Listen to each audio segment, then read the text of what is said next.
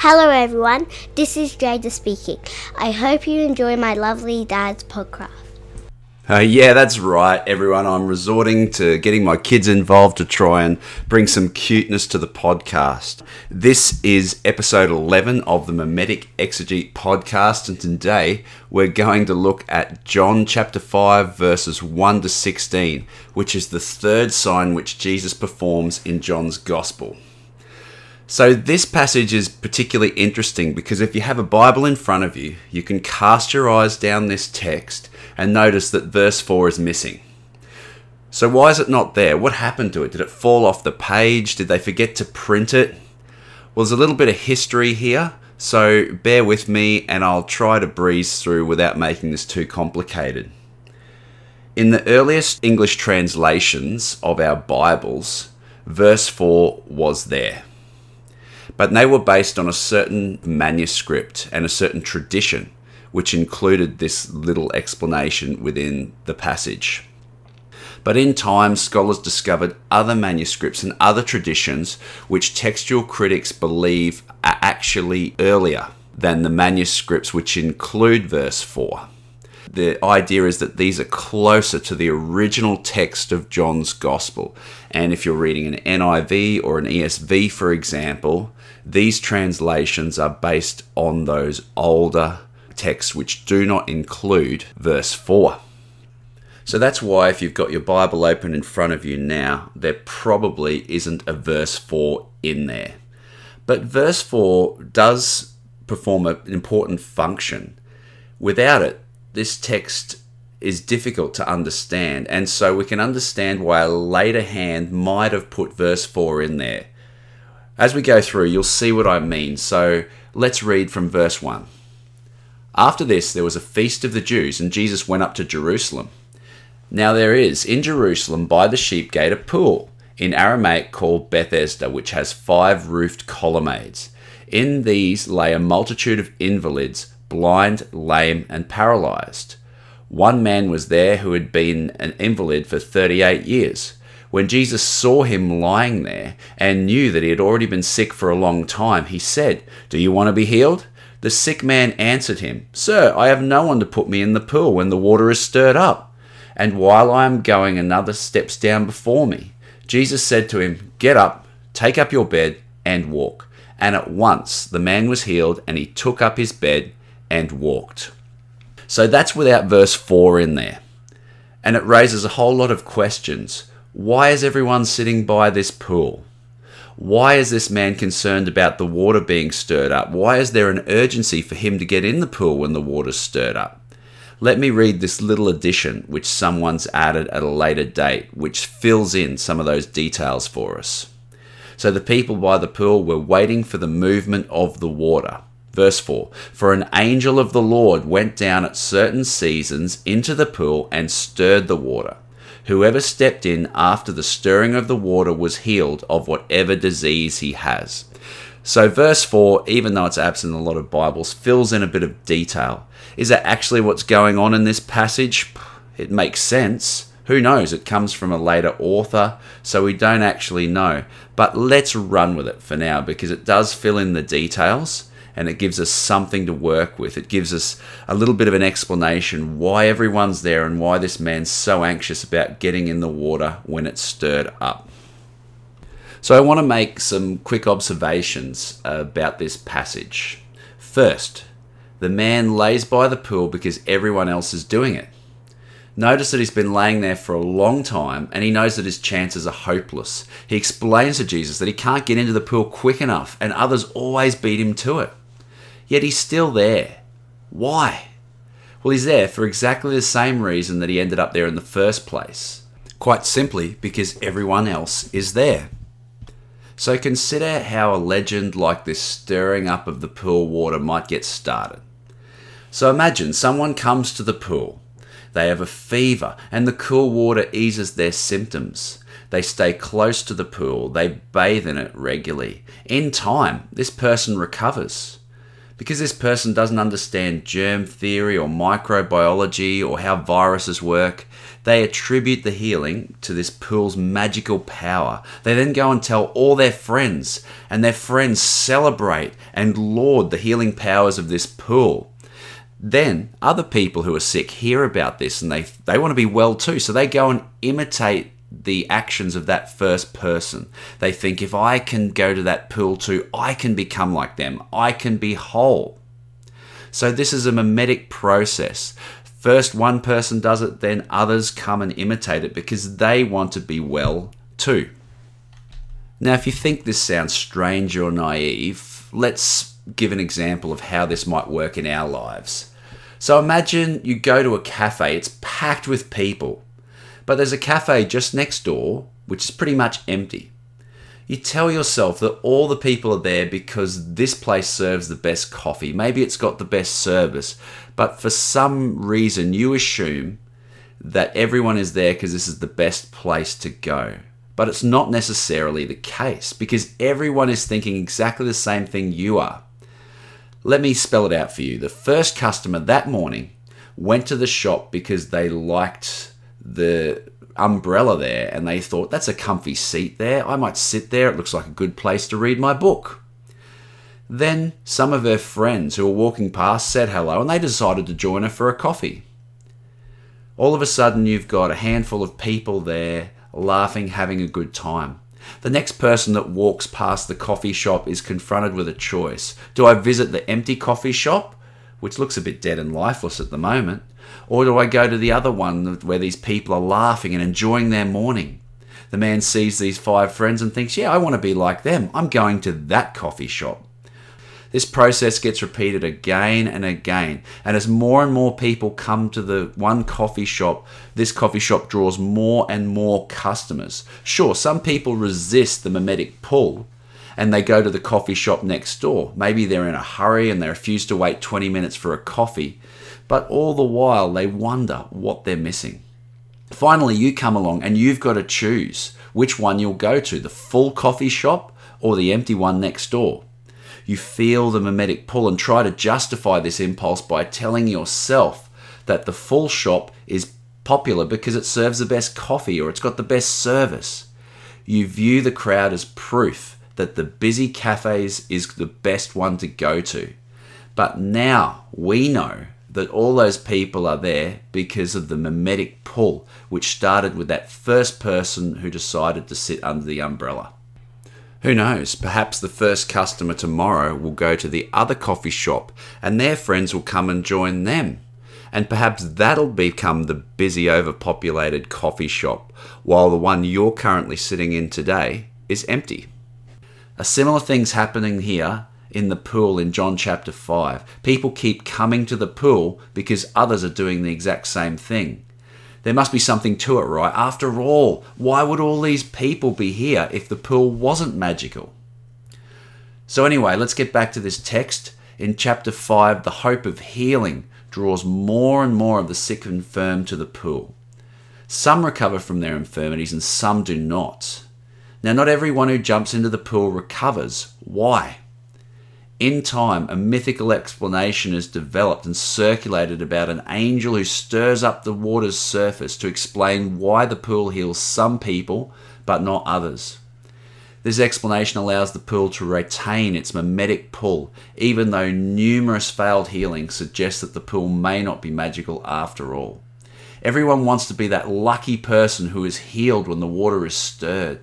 The pool becomes like a magical lottery which trades on the desperation of these victims. When they think it might all be a hoax, they turn around and see that everyone else is here. What if they move and miss it? Especially if they've already been hanging out for a long time already. You see, the more longer they've been there, the more they've invested in this hope. They don't want to be that guy who shovels hundreds of dollars into a slot machine only to walk away and hear the clinking of coins as someone else collects their winnings. So everyone gathers and stays around the pool, hoping that they'll be the lucky one and that today might be their lucky day. Why? Because everyone else is doing it. If people gave up and started to leave the pool, others would follow. But as long as they remain, others will be drawn in to that same hope. This story warns about how mimetic forces can powerfully shape our perception of reality. Just as I assumed the busiest cafe served the best coffee, so the man in this story believed the myth surrounding the pool's healing abilities because everyone else believed it, or at least it seemed that they did. Think about all the things we believe. Most of our beliefs are communal, and what I mean by that is we believe things because we're part of a community. We learnt those things from our community, and our community reinforces those beliefs. Every now and then, we may question one of those beliefs, but this brings us into direct conflict with the mindset and world of our social groups. Many people reassure themselves that their group is correct when they have doubts. Others may pursue their questions further, but when they do, they risk alienating themselves from the community. And that risk of alienation is so powerful that it motivates them to push their doubts aside and stay faithful to the community's narrative. The power of the community over their truth helps explain why people are quite illogical at times. So let me ask you have you ever had a discussion or conversation with someone, and even though you've pointed out how totally irrational their beliefs are, they still remain convinced? You've got to think about the role of community and what stakes it bears for this person. Perhaps this person's found a welcoming community. Consider someone, for example, who believes the earth is flat. They've found this welcoming home in the flat earth society. But in order to retain that community, they've got to retain their belief that the earth is flat. Now, more than that, this community tells them that the earth is flat and that the rest of the world is involved in a conspiracy to convince them that the earth is in fact spherical. When you argue with this individual, you reinforce this narrative and you confirm, at least in their mind, that the earth is flat. Because you they say, look, here's evidence, here's this person who's trying to convince me that the earth is spherical. Obviously, my narrative's true. Here's one of these conspirators who's trying to convert me to their side. So, my point is that our conception of reality is strongly influenced by the mimetic pull of our community. And for this reason, we need to be careful about who we judge. And when we think others have crazy beliefs, maybe it's helpful to step back and have a little bit of empathy. We might look at this story, for example, and think, man, that's crazy. An angel coming down stirring the water? Come on. But who knows? If we can just stop and think about it, maybe our community is the crazy one, and maybe we've been conditioned by mimetic thoughts to think these ideas are sensible. Anyway, let me move on to my second point. Jesus tells this man to pick up his mat and walk, and he does so. Often, like the man in this story, we're confronted with a task or a role which seems overwhelming to us. We feel helpless, paralyzed. We're like this guy lying by the pool waiting for someone to rescue us. In this story, Jesus enters into the man's darkness and shines God's creative light. For John, Jesus is God's creative wisdom breaking through into our darkness and futility, bringing healing and hope. Even in the darkest nights, the hope remains that God's creative power will break through at any moment. The challenge for us is to walk one foot after the other. We might be unsure of how things will turn out. Maybe it's scary. We might even fail. Nevertheless, if we want to see God's creative power breaking through into our darkness, Jesus challenges us to stop wallowing in despair, get up, and walk in each of the three signs we've seen in John's Gospel, someone has had to take that first step. The servants at the wedding had to draw out the water and take it to the master of the feast. The royal official had to trust Jesus and walk home believing that his son would be okay. And in this story, the man has to pick up his mat and walk. Breakthroughs begin with us taking the first step, whatever that may be. So let's read on to verse 16. Now that day was the Sabbath. So the Jews said to the man who had been healed, It is the Sabbath. It is not lawful for you to take up your bed and walk. But he answered them, The man who healed me, the man, that man said to me, Take up your bed and walk. They asked him, Who is the man who said to you, Take up your bed and walk?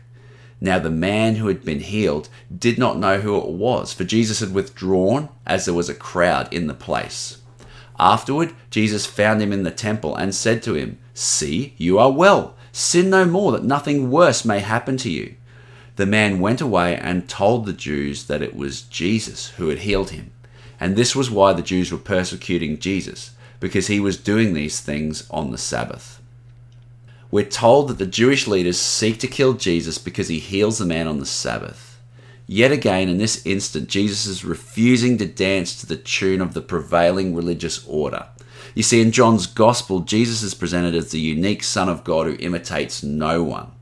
As such, Jesus is immune to the mimetic forces which reinforce the Jewish leaders' communal role.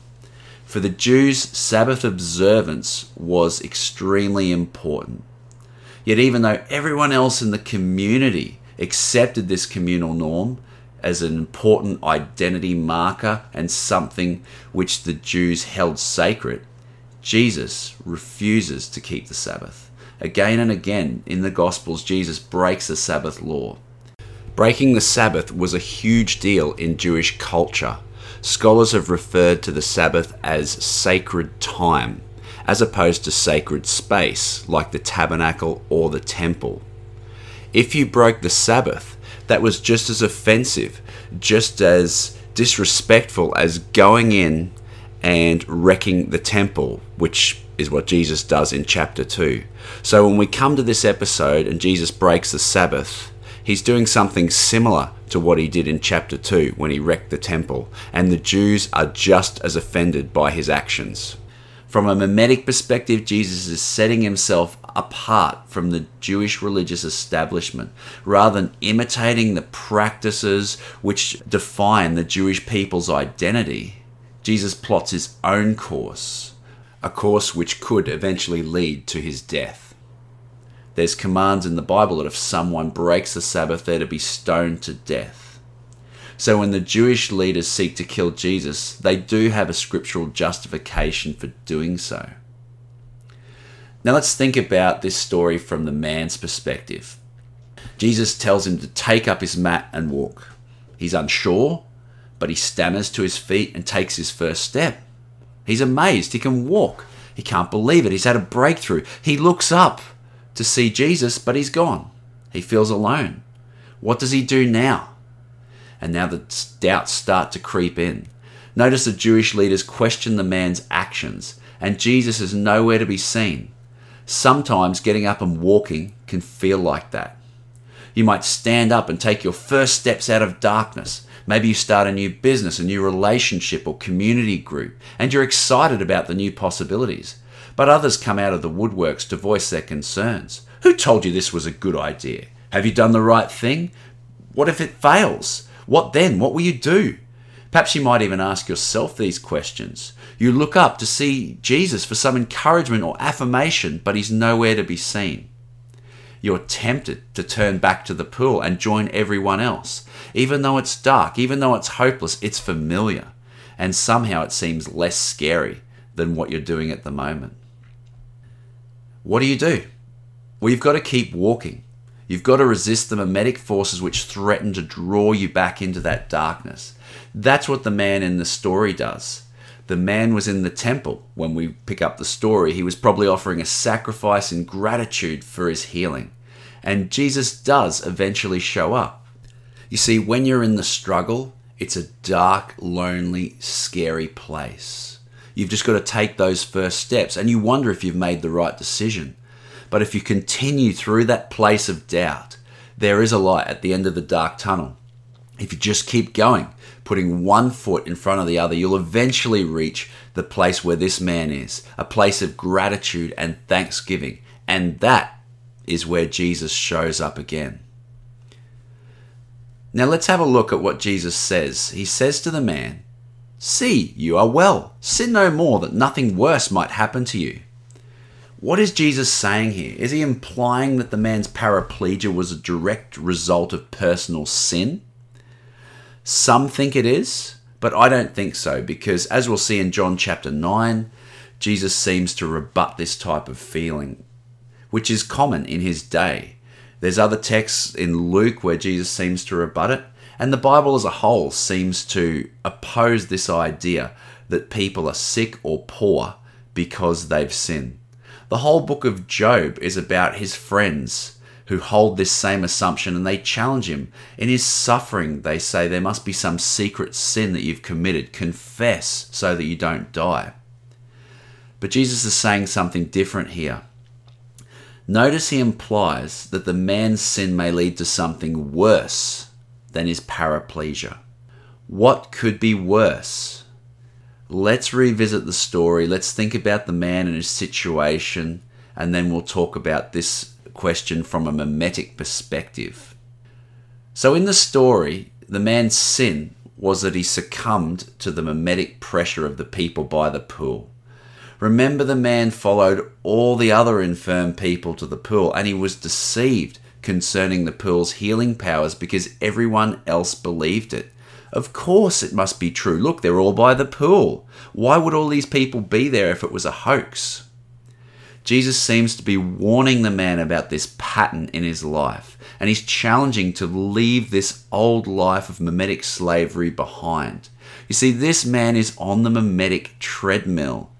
And on that treadmill, we're always striving, always hoping to find fulfillment, but never achieving it. That was the man's experience by the pool. He was lying there, hoping to get healed, but he knew his cause was hopeless. Nevertheless, he stayed, he remained, even though someone else always jumped into the pool before he could after the waters were stirred. Even though it was a hopeless pursuit, for some reason, he just kept on that treadmill.